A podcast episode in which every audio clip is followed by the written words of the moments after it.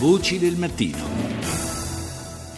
Primo spiraglio nello Yemen per la soluzione della grave crisi politica in atto con eh, le milizie sciite Houthi che controllano la capitale Sana'a e i vertici del paese di fatto tenuti in ostaggio. يسعدني أن أخبركم بأنه وبعد مشاورات مع الأطراف السياسية وتواصلنا المباشر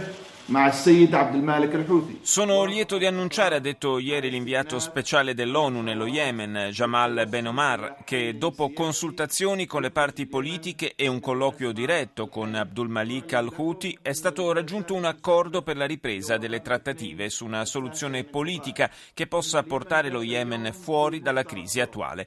Le sessioni negoziali riprenderanno oggi, lunedì 9 febbraio. Lo Yemen è a un bivio, ha detto ancora Ben Omar, e la leadership politica deve farsi carico delle sue responsabilità verso il completamento del processo di transizione democratica cominciato nel 2011.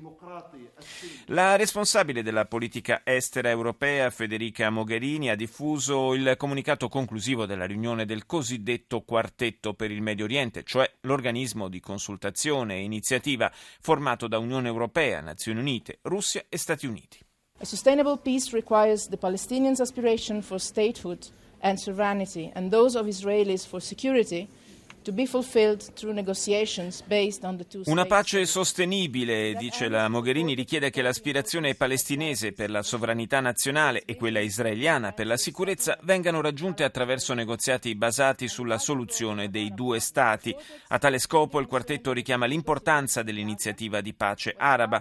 Il quartetto è profondamente preoccupato per la difficile situazione a Gaza, dove la ricostruzione deve essere accelerata per soddisfare i bisogni fondamentali della popolazione palestinese e per assicurare la stabilità. Si sottolinea inoltre la criticità sul fronte delle donazioni e si richiamano i paesi donatori, conclude la Mogherini, a rendere disponibili prima possibile i fondi che si sono impegnati a versare nella conferenza del Cairo dello scorso ottobre.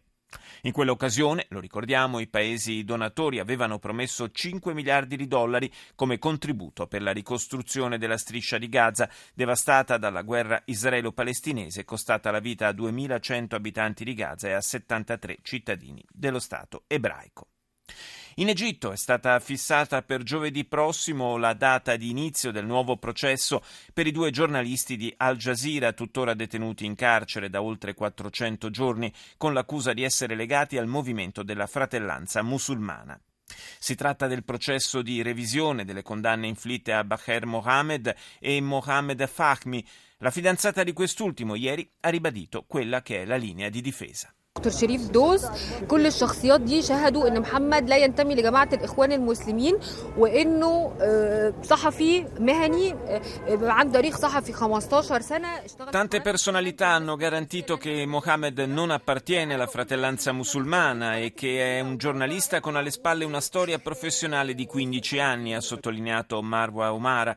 Ha lavorato per la CNN, per l'ufficio di corrispondenza della CNN in Egitto, prima di passare ad Al Jazeera. Non bisognerebbe confondere le responsabilità del canale con quelle dei suoi giornalisti.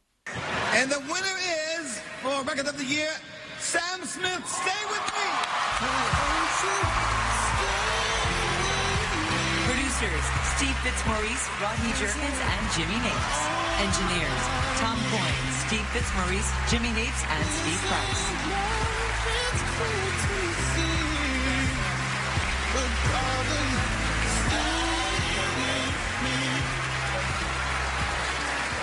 Too. Keep this too. Congratulations. Dear Lord, thank you so much. Um, thank you to the Academy. Thank you all. This is the best night of my life. Um, just a quick one. I want to thank È il cantautore britannico Sam Smith, il trionfatore dei Grammy Awards di quest'anno. Lo abbiamo sentito nei ringraziamenti subito dopo la proclamazione della vittoria nel corso della cerimonia che si è conclusa poche ore fa. Si è portato a casa ben quattro premi: miglior canzone con la sua Stay With Me, miglior album pop, miglior registrazione e miglior nuovo artista. E passiamo da una celebrazione artistica ad una sportiva.